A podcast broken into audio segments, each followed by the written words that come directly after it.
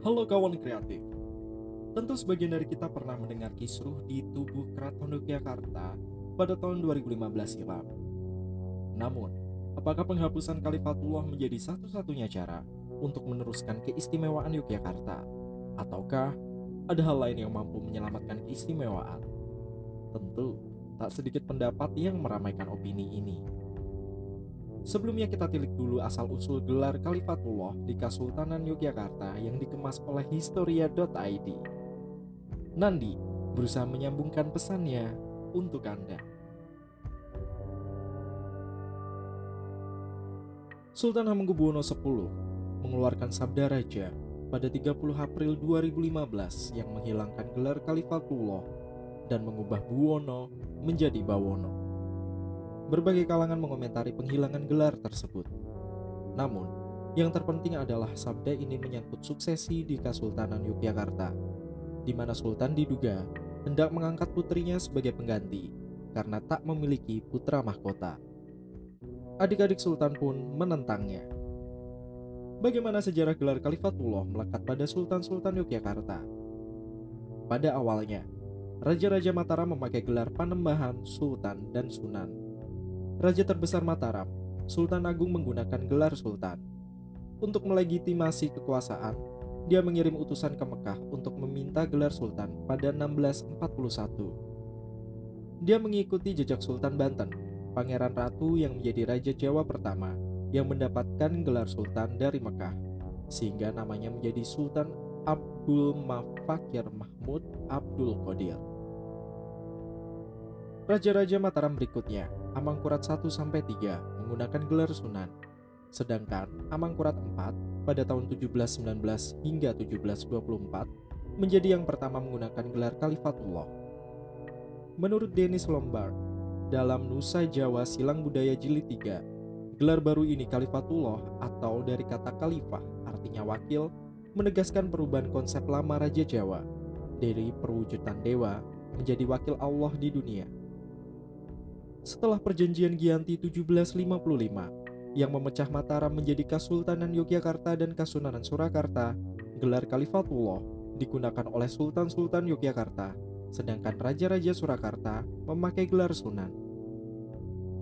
Oleh karena itu, di dalam literatur atau kesempatan resmi, sebutan untuk Raja-Raja Surakarta adalah sampaian dalam Ingkang Sinuwun Kanjeng Sunan Pakubuwono Senopati ing alogo Abdurrahman Sayyidin Panotogomo.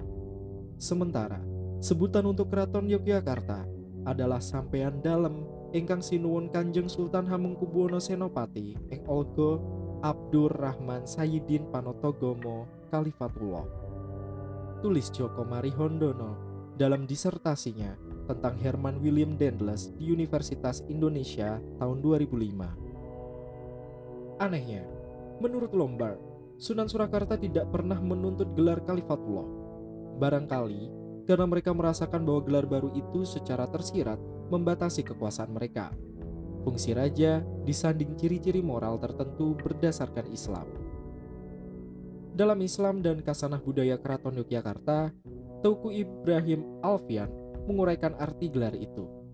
Senopati berarti sultanlah penguasa yang sah di dunia fana ini.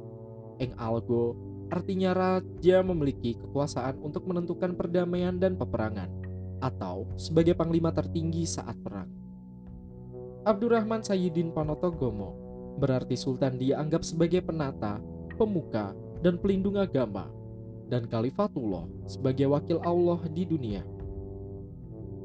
Menurut Abdul Munir Mulkan dalam Reinventing Indonesia, meskipun raja-raja Jawa memakai gelar Sayyidin Panotogomo Khalifatullah, namun dipandang oleh sementara pihak sebagai pusat tradisi kejawen atau mistisme Jawa yang tidak mencerminkan tradisi Islam.